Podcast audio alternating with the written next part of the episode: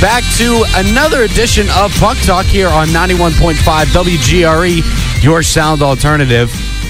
Last week, we decided to take an all-star break. All-star break, baby. And now, back in studio with me is the incomparable Ben Hatchett, my partner, Axe. Axe, how are you doing on this Thursday morning? Oh, I'm doing well, Spider Jack. Good to be back in the booth.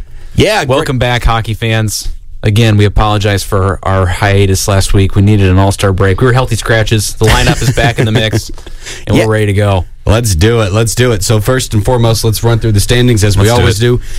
Metropolitan Division of the Eastern Conference. Tell them about it, Ben. And I'm willing to bet that Ben has been waiting for this. The Pittsburgh Penguins have... They've done it. Taken over first place with 80 points. The Washington Capitals trail by 1.79. And the Philadelphia Flyers hanging in there. Third place in the Atlantic Division. You have the Boston Bruins, Tampa Bay Lightning, and Florida Panthers. There is no stopping the Bruins and the Lightning right now. And in the Western Conference, it's pretty much the same thing, except this time, first place is tied between St. Louis and Dallas. Colorado finishing out the third place. And the Pacific Division still in first place and second place, Edmonton and Vancouver, respectively, with Vegas coming in at number 3. Now, Ben, obviously there is a reason that the Pittsburgh Penguins are number 1 in the Metropolitan Division, and that's because they acquired Jason Zucker while we were away. Right. Huge pickup in the last week. Jason Zucker comes in the lineup. The Penguins finally part with Alex Galchenyuk and move a couple pieces that just did not pan out how they were expecting. Galchenyuk was that pickup they acquired back in the Phil Kessel trade. They needed someone to come into that top 1-2 line and immediately contribute as a winger. Jason Zucker, since joining the Penguins, they've been 3-0-1. He is immediately clicking with Sidney Crosby. Not a hard argument there. When you put any player, usually, with Crosby, some magic is going to happen, but the chemistry they're having is definitely noticeable, and they're picking up points. The Penguins have been riddled with injury. We've talked about it on the show.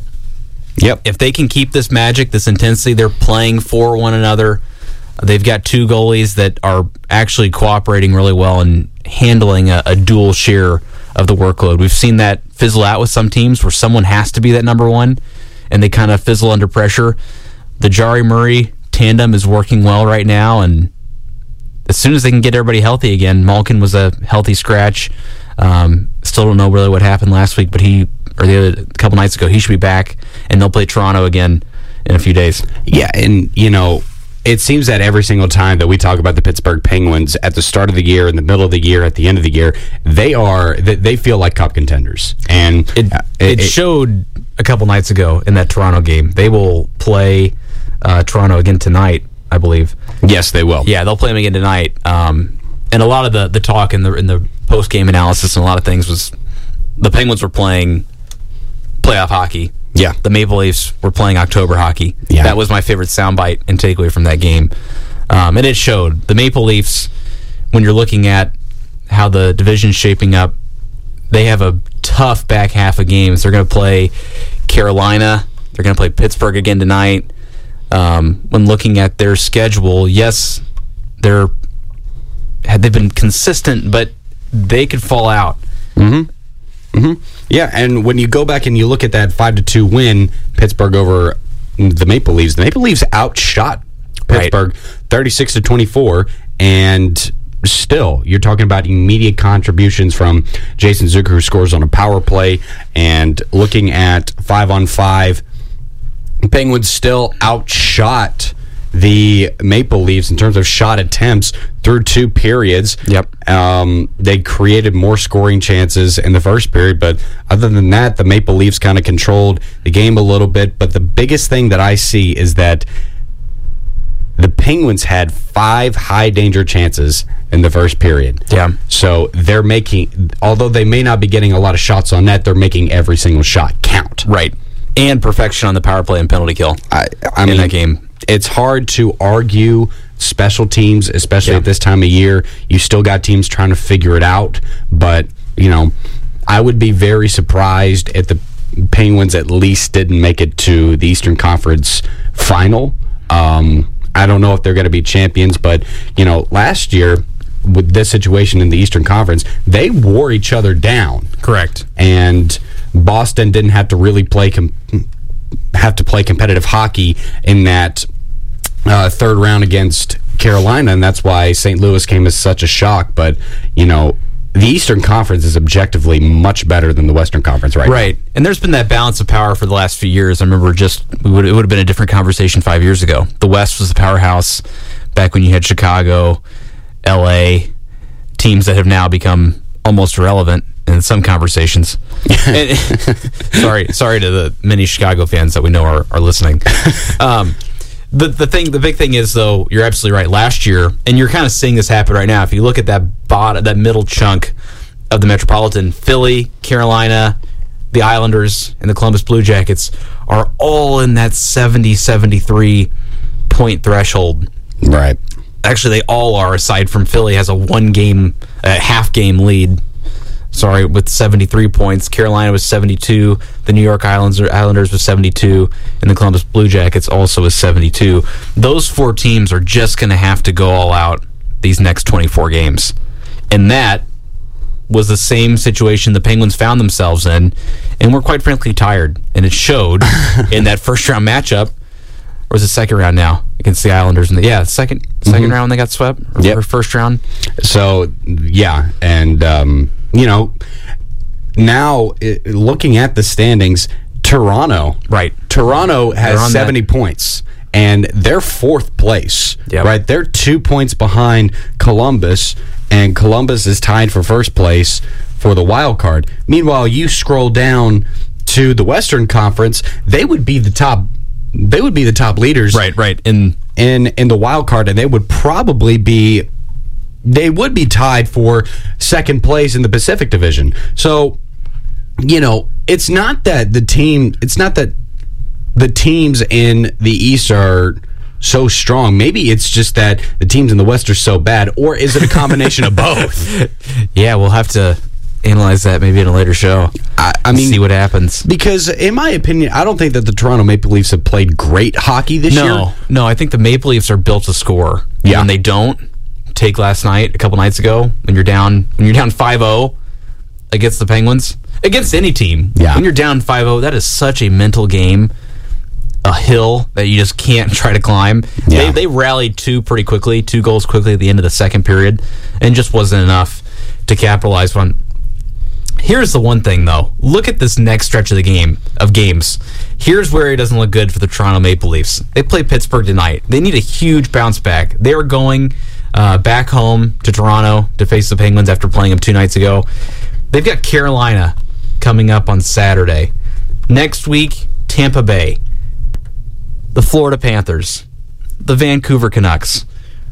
5 teams that are all trending in the right direction. We've talked a lot about Vancouver, how well they've played. They acquired Tyler Toffoli in the last few days. Yep. They are getting all the pieces they need to help that young talent get a little more veteran leadership. Florida's a team we haven't talked about too much. They've played pretty consistent. They're hanging in there. Yeah, and I want to talk about Vancouver real quick because, I mean, I never suspected that Edmonton and Vancouver would be in this race, especially this late in the season. We pegged those two as teams that they were going to get hot and then taper off. Those three, and Edmonton, Vancouver, and Vegas have hung in there. And we were wrong. We were absolutely wrong. And, you know, when you look at the last two games, last night was a big opportunity for Vancouver to tie for first place. Yeah. That was a big opportunity for them to reclaim first place in the Pacific Division. And then Edmonton stretches it out to overtime. David Pastrnak of the Boston Bruins gets that overtime winner. But still, the Edmonton Oilers got a point. And they're without Connor McDavid. Right. And one thing I wanted to mention about the Edmonton team is that Leon Draisaitl played 30 minutes last night. Half a game. And meanwhile, the Canucks just acquired Toffoli. Miller's starting to get hot. I mean, there are a lot of compounding factors to the Vancouver's Canucks' success right now, and I'm not quite sure what to expect postseason with them, but that is a team to watch in this latter half of the year. And they picked up pieces just when they needed it. If you look in the last 10, last thing before the break here, they're 4-4-2 in the last 10. Just when you need some new energy, just when things are starting to second guess themselves, you're bringing in some talent and some guys that can instantly click in that lineup. Guys like Tyler Toffoli, for instance, who have not been part of a successful team all season. They don't want to miss this opportunity. So you bring that energy and that voice also to tell those players on Vancouver, you guys are playing really well. I've been part of a losing team. I've been part of winning teams. You guys have it. Let's do it. Yeah, and they got to run with it. Folks, we're going to take a 12-second break. You are listening to 91.5 WGRE, your sound alternative. Hi, this is Brad Stevens, head coach of the Boston Celtics. You're listening to 91.5 WGRE, home of DePaul University Athletics. Are you awake, folks? Welcome back to 91.5 WGRE, your sound alternative. Puck Talk hour here, and we will have Christopher Martell, a member of the Preds media, here in about 15 minutes. We're going to talk all things Nashville Predators, hockey, and then a curveball at the very end. Oh, I see. With a little taste. I wonder what you could be referring to. But we just talked a little bit about the Canucks, the Penguins. One team that has surprised me, and one thing that I never thought that we would be talking about here in the late stages of the season, are the New York Rangers. Mm-hmm. New York Rangers, Kreider gets 3 points in the Rangers' last win. The Blackhawks allowed 5 goals in the third period. Yeah, again, I said the little jab earlier. I'm not unwarranted to take that little take on the... No, and it'd be one thing if you were just spitting in the wind, but they allowed 5 goals in the third period. They had a 3-1 lead. The Rangers storm back with 5 goals. You know, guys like Ryan Strome leading the way. Chris Kreider, like I said, had 3 points. Artemi Panarin scores his 30th goal unassisted. I was going to say the Panarin goal actually is probably the nice slap in the face of what could have been a little wave over to Chicago. The little bench wave. I mean, and you know, it's not far-fetched to say that if this New York Rangers team continues to get hot, they're not out of this race by any means. They may be 7th place in the Metro Division, but they're sitting there. They've got 66 points, which would be right on the cusp of getting into the Western Conference second-place wildcard spot. They're only trailing Toronto by 2 points. They've got 2 games in hand on Toronto. I mean, it's not far-fetched to say that if the Rangers can ride hot goaltending and, you know, 5-goal third periods, that they could very well get back in this race. And, you know, we have marked off the Rangers pretty much since they were hanging down low with Detroit and Montreal and all of them, and they don't have an easy trek this week. They got Carolina on Friday, they've got San Jose on Saturday, and they've got their other New York rival on and check out one more Tuesday. Check out one more game away. They're playing the Flyers. So, New York has all of the opportunity here. Yep. All 3 teams they're vying for. And they're going to be playing in the next week. That's a lot. Yeah. A lot of pressure, but they're the only team of that bracket, of that group that we've talked about, Columbus, Carolina, and the Islanders. Those teams aren't trending 7-3 in the last 10. So, New York can go in there, disrupt the Metropolitan. They don't have to beat all 3. If you steal 1 or 2, you're all playing in division. If 5 out of 6 points is such a win, and obviously, but like 5 out of 6 points at this stage where they are would just be monumental in terms of getting back in and stealing a playoff spot. And it would be stealing a playoff spot considering the way that the Rangers have played this year. Yeah, they'll play Philly in a back-to-back matchup. So they'll play him Friday, February 28th, next week, and followed by Sunday, March 1. So there's a swing there. So really, New York's messing around with 8 points in the Metropolitan Division in the next week.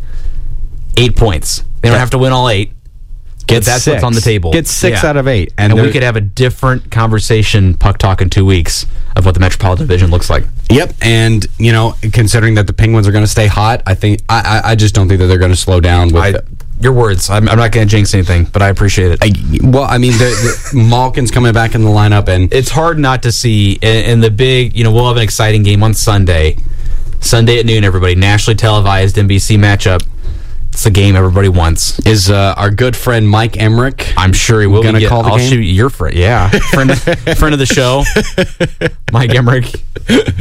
Doc, the legend, will be giving the call. Penguins Capitals on Sunday. Huge Metropolitan powerhouse matchup.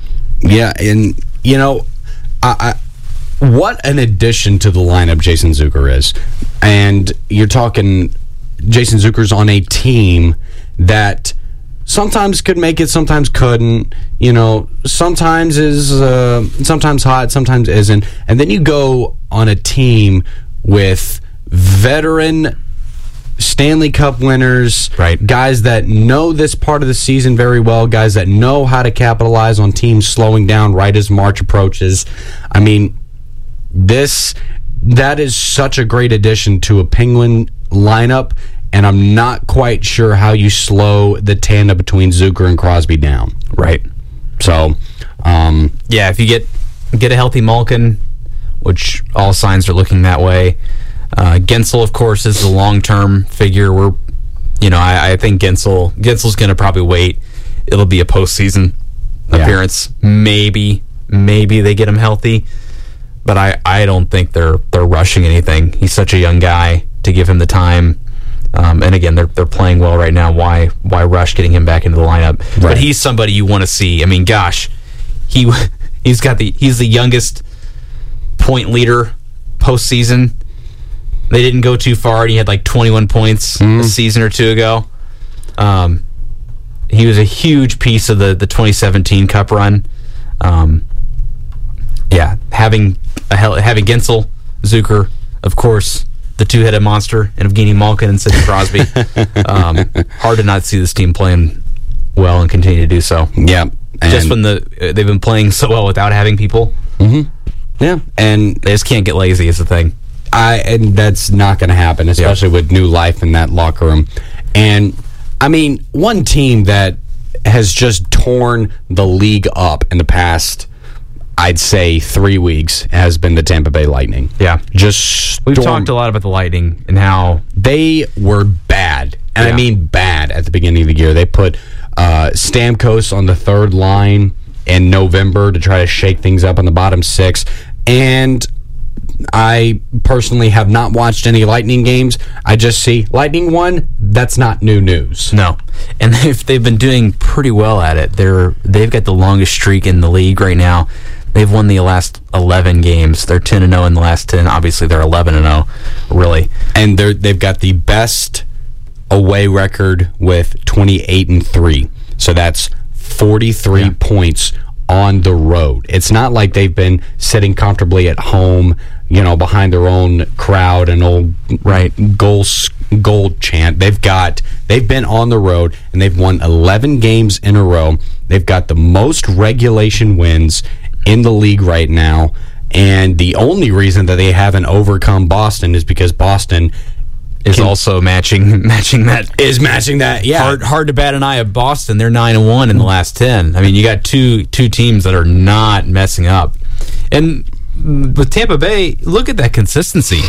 Home versus away, their stats are almost identical, which is really impressive. We've talked, you know, you mentioned it just now, but the difficulty to play that type of hockey at home and away is impressive. Yeah, especially when we looked at them a little bit, and they had a rocky start. They played that international game. They got a little bit of talent back, a little bit of life, and they've been playing the hockey we expect to see. Of course, the glooming question and the glaring question, will they do this in the postseason? And that is the tough question to ask. We've seen this before. I mean, we have, and... It's not far-fetched to say that sometimes teams peak at the right time and sometimes they don't. But I remember a couple years ago when the Nashville Predators won 11 games in a row in January, I was thinking, oh, this is the team. This is the Cup winners right here. And then they get eliminated in the second round. Right. So by a very hungry Winnipeg team, and you know, now that the Eastern Conference has sort of bulked up a little bit and taken on the mantle of the tougher conference, you got to wonder who they face. You got to wonder, you know, who gets home ice advantage. I think it'll be the Tampa Bay Lightning, but wouldn't you just love to see an Eastern Conference matchup between the Penguins and the Lightning? Yeah. Just that fast back and forth hockey going nowhere. You know, just it's impossible to get through the trend to the neutral zone, and then they finally get it. And I mean, I just can't wait to watch the Eastern Conference series, all the games through and through. I don't think that the West is going to change much, but looking at the Tampa Bay Lightning, you need four guys to contribute, and they're contributing. You have Kucherov, Stamkos, Point, and Hedman, all above 48 points. Yep. They're tearing it up. After that, it sort of gets into that what you'd expect out of the middle six and the second pairing defenseman, but overall, the Lightning are just on fire right now, and I don't see them slowing down. No. Four teams to talk about, and the question, what to happen? What's going to happen with the Devils, the Red Wings, the Blackhawks, and, of course, the L.A. Kings? They got to be sellers. I think that the Kings had to be sellers, you know, right now at the trade deadline. Get them on good teams. Get veterans, one more cup. Teams like Detroit, in my opinion, don't really have anybody that they should sell. No, the Detroit's been building youth, young talent for a while. So they just need to invest the time, and they got to suck it up this year. With the Devils, they've got a pretty big defenseman that they could ship off if they wanted to go to the youth route. Yeah. I mean, they've already hinted at that. Getting rid of Hall. They did all this stuff, and it didn't work. I don't think that they trade P.K. Subban. Yeah. I think that P.K. Subban stays. I would love for him to go to another team so that he finally gets good goaltending, so that he finally starts playing well again. Yeah. But with the kind of numbers he's put up and with the salary that he has right now, I don't think that there's a good spot. Yeah, I don't think that there's anything that the Devils can do. And then poor Ottawa, poor Ottawa. I don't know how long good teams should regress, but what a terrible, terrible couple of years for the Ottawa Senators. From a team that was Eastern Conference Finals. For a team that 2017. For a team that almost went to the Stanley Cup. Yeah. And just so far. A double overtime away. Oh. For making it to the Stanley Cup. And then nothing's been there since. Deteriorated to and that helped me. At that time, Craig Anderson was playing on his head, coming back from health scares, both himself and his family. And yeah, that team, they also moved a lot, right? They started seeing the writing on the walls and sent a few people. Well, and you look at where these guys ended up. Mm-hmm. You look at, you know, where Kyle Torres ended up, where Erik Karlsson ended up. Just a lot. Yeah, Karlsson was the big one I was thinking of, yeah. Just a lot of guys that could have stayed with that team and really made a difference, and instead they have just fallen off the map. And honestly, I do feel bad for the Ottawa Senators. And folks, we are going to take a really quick break. When we come back, we're going to have Christopher Martell on, and you're not going to want to miss it. You're listening to 91.5 WGRE, your sound alternative.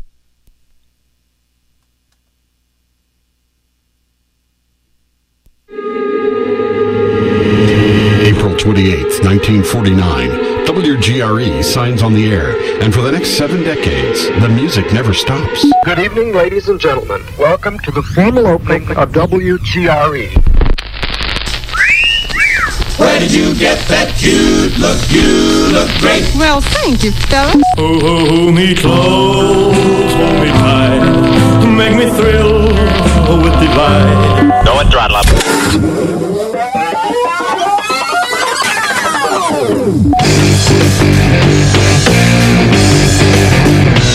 That's one small step for man. Is this the real life? Is this just fantasy? When I'm out walking, I strut my stuff, and I'm so strung out.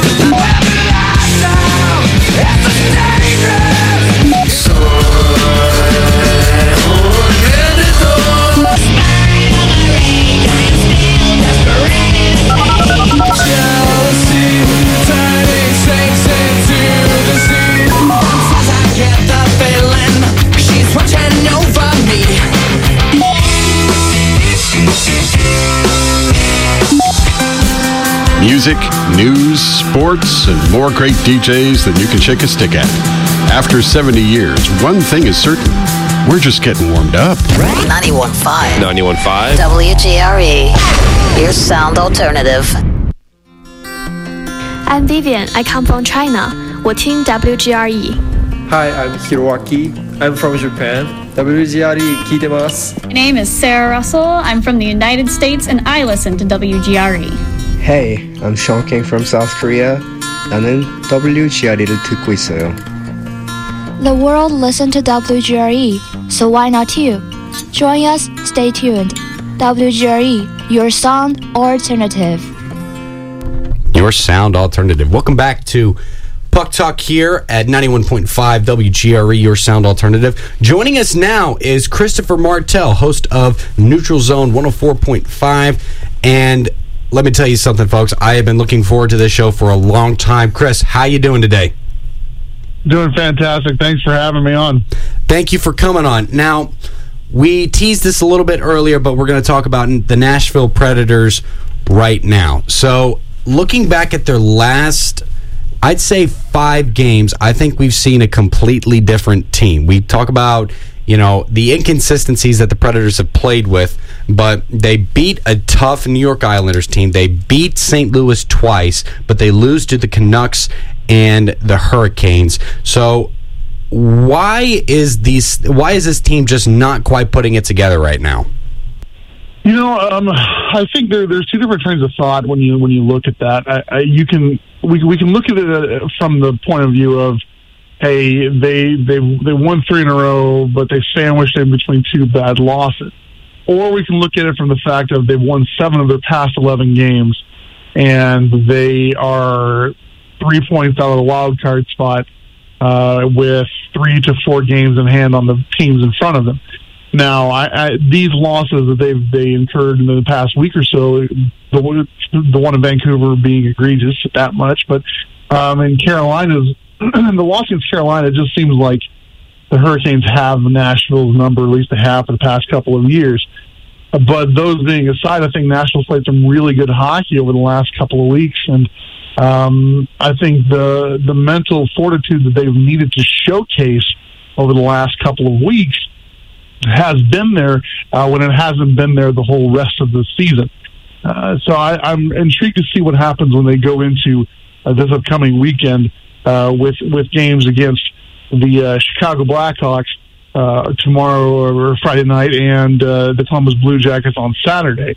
And, of course, after that, they have another 3 games at home, and then 4 a flip-flop of 4 on the next upcoming week, the first week of March. Yeah, and, you know, looking at this team's schedule going forward, they've got a lot of back-to-backs. They've got a lot of, you know, one-break days, and they're going to have a very mentally challenging schedule looking forward. So is this a good thing for a team that really hasn't found their groove yet, or is this going to work against them? No, I think this could be a good thing for them because it's going to give them less time to dwell on losses that could happen or could happen down the road, or less time to think about, hey, you know, this happened last game, this happened previously, what's going to happen here in the future, who's ahead of us, who's behind us. Less time to really think about that and more time to really focus on the now and what's in front of them. That being said, you know, there are a lot of back-to-backs. There's going to be a lot of tired legs with this team, and any chance they get to rest them for a few minutes is going to be something they're probably going to really take advantage of. So, you know, just looking at it, there's one set of back-to-backs just in February alone.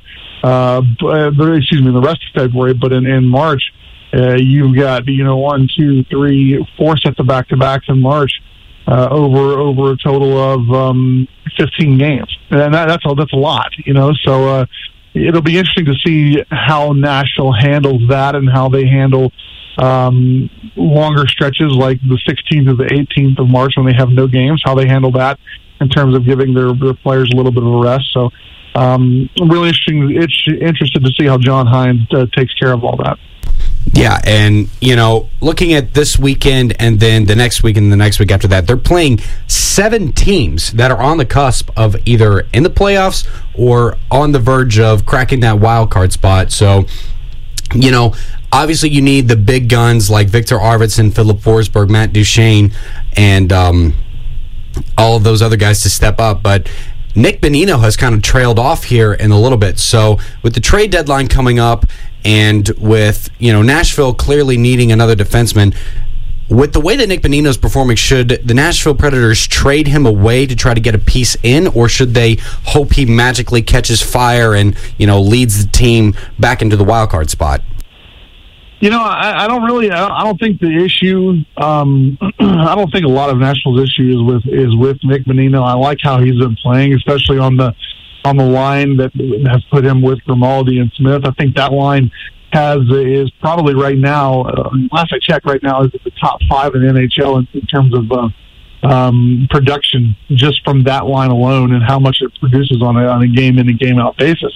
You know, Bonino by himself has had 3 assists in the last 5 games. And, I mean, he's almost averaging somewhere between 17, 18 minutes a night and over 20 shifts at that much. So Bonino may not be getting the goals. I mean, he hasn't scored a goal since February 8th, and he may not be getting on the goal-scoring side of things, but I still think he's probably deceptively one of Nashville's better players, especially defensively. That being said, I think what Nashville needs to be looking at, especially in the trade for the potential trade deadline coming up here in 4 days, is they're going to need some kind of help defensively. And getting help defensively is not going to be cheap, and B, it's not going to be something that they're going to just find excessively throughout the NHL. There's not many players that are going to be able to help Nashville in what they're looking for, which is potentially a right-handed defenseman. And if they do find the correct right-handed defenseman, they got to make sure they fit with what Nashville is looking for, and you got to fit with the coaching system, the coaching style. And they can't cost an arm and a leg because Nashville's only got like $3 million in cap space. So it's there's a whole bunch of restrictions of what the Preds are looking at in terms of what they could be trying to find come the trade deadline, or may not even do anything at all. But in my opinion, I don't think they need to worry about anything offensively. I think you know, regardless of, I don't know. I don't think it would matter if they added a huge offensive piece right now. I don't think it would bolster what they currently have. I think they have the pieces they need on offense. I just think it needs a little bit more time to get the pucks bouncing their way, especially the top 2 lines. So I think what they need to focus on is finding some help defensively. Well, I can think of one right-handed defenseman out in New Jersey that could really help now. If only Subban. One piece of Twitter right now loves to criticize the top players like Philip Forsberg and Matt Duchene. Philip Forsberg right now has 40 points and with 18 goals and 22 assists. Honestly, those aren't terrible numbers, especially considering where Forsberg has been throughout his career since he got to Nashville, and he's only shooting about 2% lower than his career average. So, you know, why are teams pointing, or I'm sorry, why are fans pointing at Philip Forsberg as the reason why this team can't get going consistently? Because guys like Rocco Grimaldi and Mikael Glenland and Kyle Torres recently, and of course Nick Bonino, have stepped up in, I guess, quote-unquote, Philip Forsberg's absence. You know, I really don't think he's been absent. I think Forsberg has done exactly what he's supposed to be doing, and it's just, you know, like I alluded to just a minute ago, I just don't think the puck is bouncing for him. I mean, you look at what he was doing in the game against the Carolina Hurricanes, and Forsberg was all across the ice. He was everywhere. He was everywhere where he should have been, and he was causing just havoc everywhere he. Everywhere he touched the ice, he was just. It was fun to watch, but the problem with Philip Forsberg that's been as of late is just his ability to produce on a consistent basis, and it's been frustrating. And I know it's been frustrating for Philip, but in the same regard, I mean, if you're putting shots on net, which he's doing. There's not much more you can ask from him because, I mean, he had two shots on net against the Hurricanes. I mean, that was tied for sixth most among the team, but in a game where you know you're not really looking too hot. This is a guy who was second most in expected goals, individual expected goals, just for that game alone, right behind Ryan Johansson, who scored the only goal for the Preds. So it's not like Forsberg's not doing anything out there on the ice. And if folks want to look at just his production as to what he is and isn't doing with this team, well, I would be remiss if I just didn't remind them that without Forsberg on the ice doing what he does on a nightly basis, this is a team that would be getting pummeled night in and night out. I mean, you're looking at one goal wins in regulation against St. Louis. Those don't happen without Forsberg on the ice. You have 5-0 win against the Islanders. That doesn't happen without Forsberg on the ice. That he is a key central piece for the Predators. Him and Duchene both. And without their presence alone on the ice, Nashville isn't where they're at right now.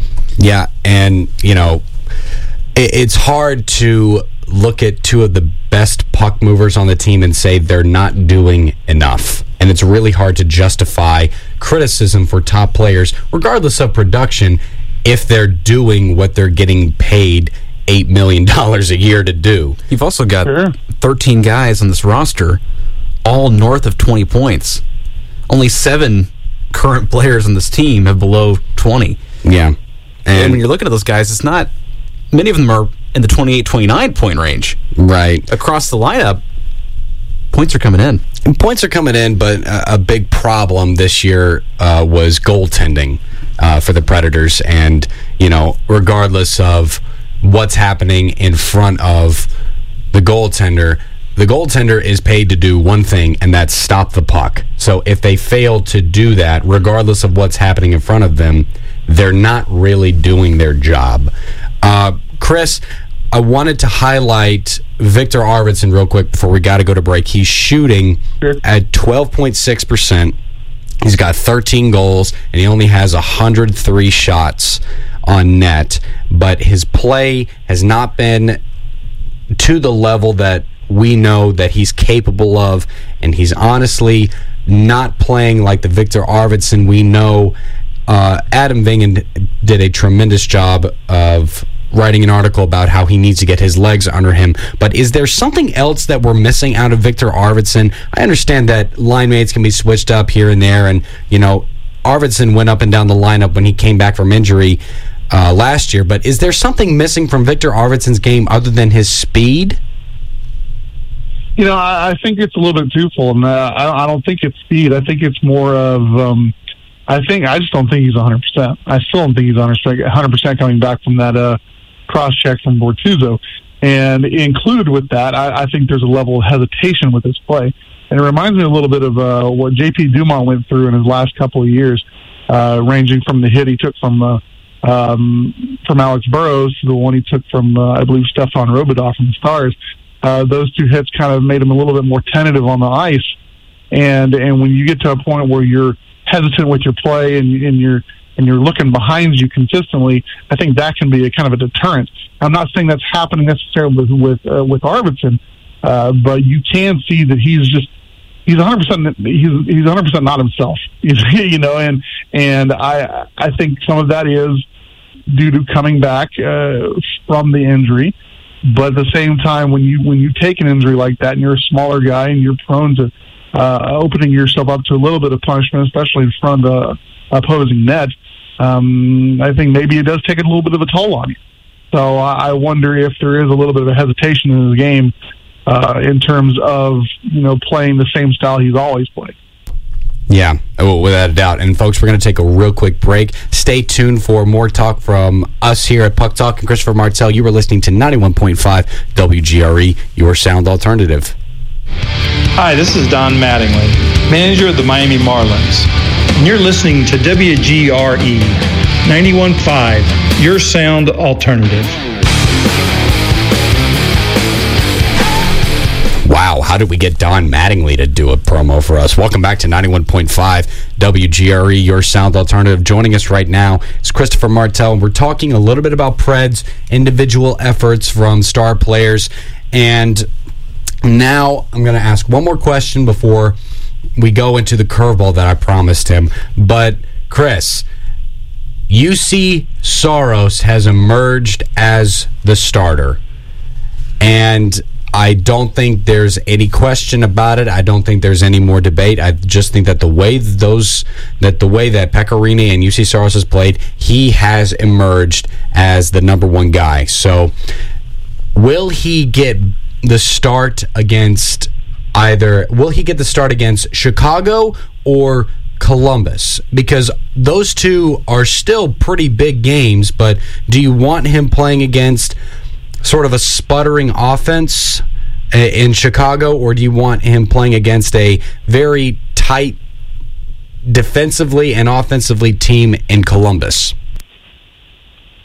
If I'm the Preds, I start Pekka Rinne against Chicago for the record that Pekka Rinne's consistently had against the Blackhawks, and I put Juuse Saros against the Blue Jackets. I think you want to go where the points are going to be, and I think you need the points when you're facing Eastern Conference opponents.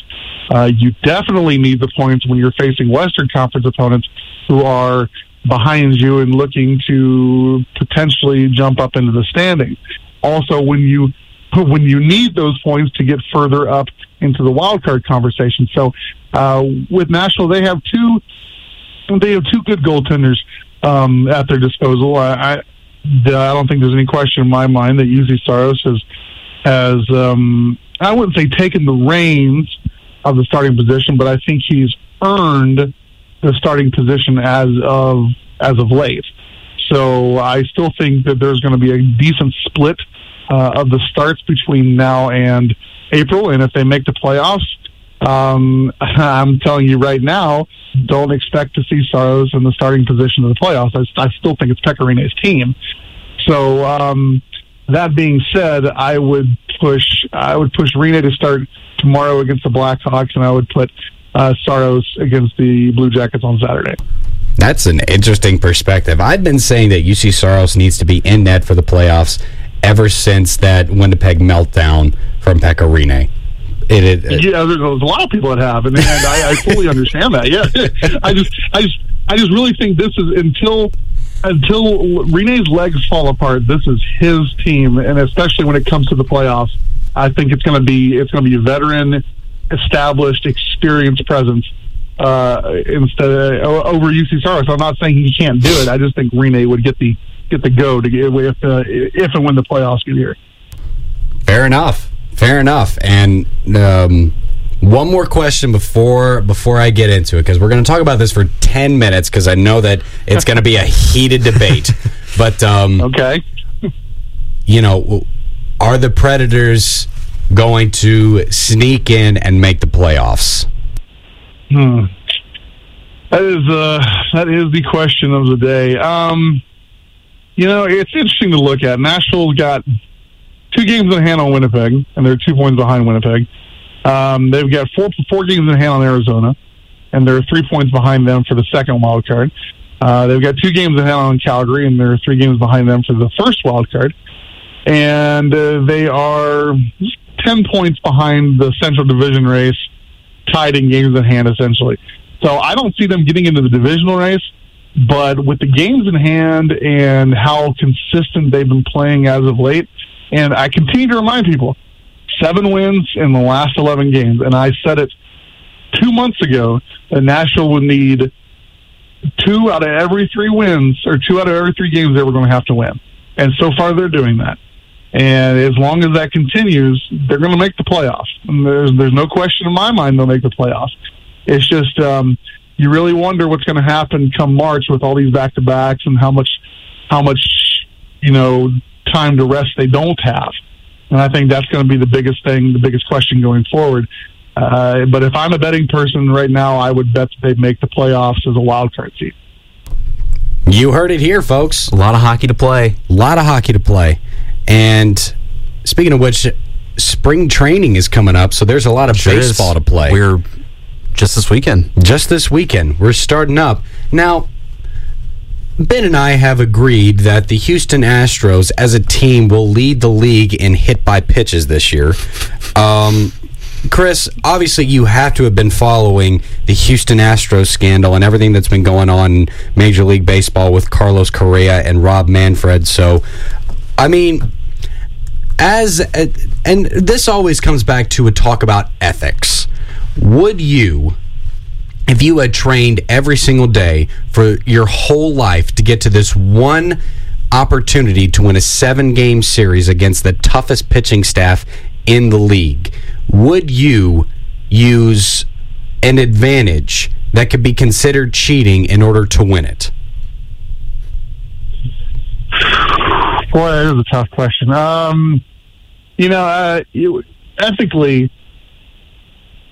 Ethically, to answer that question, I think ethically you say no. Because, and I think through the history of the sport, there's only really ever been 2 teams that have been caught cheating, and which is crazy for a sport that's been around for 130 plus odd years. That's the 1919 Chicago White Sox, I believe, and the latter Houston Astros. So when you look at this, what it showcases to me is that the teams in Major League Baseball put the game ahead of I guess not necessarily winning, but I guess the sanctity of the game ahead of doing anything to essentially go against that. And I think that's how it's been for so long, that when you have incidents that happen, whether it's the Astros, banging on trash cans, or whether it's, Mark McGwire, Sammy Sosa juicing up to beat the home run record. You really look at this, and you have to kind of look at it as a whole. And I think when it comes to something like this, would I, if presented the opportunity to win a 7-game series and essentially win the championship, I think it would be difficult to sit there and say, hey, listen, what we're going to do here, we're going to be able to get away with it, because, it's tougher to live a lie than it is to live the truth. And eventually that lie is going to be exposed. And that's what's happening right now with the Astros, is that lie is getting exposed. And poor Jose Altuve is right in the middle of it with his buzzer underneath his shirt that's gone from being, well, my wife doesn't want my shirt to get ripped off, to, oh, well, I had a tattoo halfway done. It's a bad tattoo. You see what I'm saying? Yeah. You see, that's a lie. That it's tougher to live the lie than it is to live the truth. And for me, watching this whole thing unfold, if Rob Manfred could grow a set for a minute and pull this trophy away, which is called the Commissioner's Trophy, mind you, to pull this trophy away, don't award it to anybody, and just, hey, this is 1994 again. I'm sorry. That's what needs to happen. This World Series is going to be tainted. the one the Astros won is going to be tainted. And that's for all intents and purposes, that's what it's going to be. For all of time, it's going to be tainted as the one that they had to cheat to win it. I think that's a great point. Your point on the sanctity of the game is a big thing as well. I think that's why, with this case, for any scandal allegation, that's why this one's become huge. Mm-hmm. You have guys from almost every team speaking up and saying something. Heading into the season, we've talked a little bit on the show, anecdotally from time to time, how baseball, while America's pastime, is struggling. Yeah. Attendance is not there. To bring fans back into the game, to not alienate anyone and leave anybody burned, I think Manfred is going to need to make that decision. I mean, even Ottawa Senators fans are showing up to their games. You know? Right, the Red Wings. The Red Wings still get their fans. Like, baseball... They probably are giving them pizza, though. Little Caesars Place. Oh, yeah. They're probably just like, hey, just take tickets. Just come in. No. Get some pizza.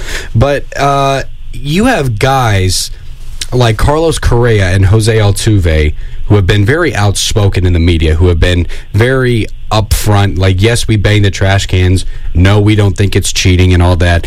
But one player I wanted to highlight, Centennial High School graduate and Tennessee native Tony Kemp, just came out a couple of days ago saying he asked his team not to bang the trash can for him. And yet he still hit a home run in the World Series. So now you have guys coming out who are on different teams saying, no, I wasn't a part of it. You know, is that believable, so to speak? And Chris, this question is for you. Because it's obvious that the Astros lied, but even if you're not on the team anymore, is that statement still believable? Because it's guilty by believable. Because it's guilty by association, right? That's what I'm getting ready to get to. Yeah, it may be believable, but if you're in that locker room and you know what's going on, and you sit there and say, "Hey, just don't do it for me," but you don't try to stop it as a whole, you're guilty by association. So, I mean, you still won a World Series with a clubhouse full of cheaters. Yeah, that's the end game. I mean, it really is. And whether you did the honest thing or not, you have a tainted championship ring, right? And that is unfortunately something that you know, Kemp will have to live with, and anybody else who is denying, you know, having the trash cans, beaten for him. You know, I mean, if you're not part of a solution to fix an issue like that, you're still part of the problem. Yeah, Kemp's trying to, you know, good intentions there, but you were in the room. He had every insight into what's going on. There wasn't a shock of, oh, yeah, I just thought it was annoying, I told him not to do it. No, you knew why they were banging on trash cans. If you specifically ask, hey, don't do that for me, you're acknowledging something isn't else, right. and realizing and. Yeah, easy to say right now. And he asked to be traded, so there is a level of integrity that he's maintaining, but I'm just not sure how you can justify everything that happened. And that's just my take on it. Obviously, I don't wish... I wish that this hadn't happened, but now that all this information has come out, other than strip the Astros of their title, Chris, what sort of action should be taken towards this Astros team? Because in college football, they ban teams from making bowl games. So should the Astros just be banned from the playoffs? I mean, it's difficult. It's when you look at what could be a justifiable approach to, I guess, a good punishment. I think you have to. I think you got to do more than what's been done thus far. I mean, what's been done thus far has just been. It's been nothing, you know. And then you look across. I'm trying to get the right information, but you look across the pond in the Champions League for Manchester City, and they just got a ban recently, and I believe because I want to get the facts straight on exactly what the ban was, because they were their ban for Champions League play. So essentially, they're banned from playing in one of the top levels of the sport for the next 2 years. And I think that's a great point too with relegation in other leagues.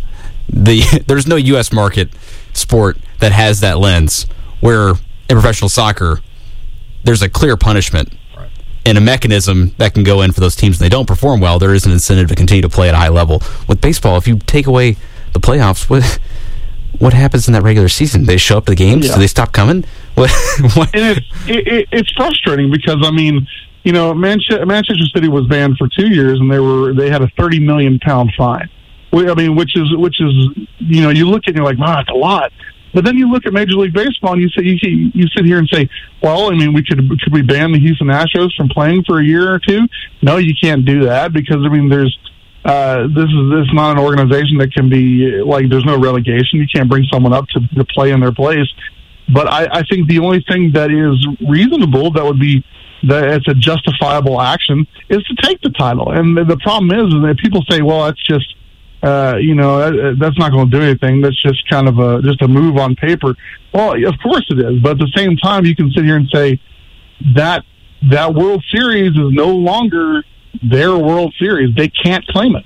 You know, they can't say, "Hey, we won the World Series in 2018 or 20 or what was it? 2018? Yeah."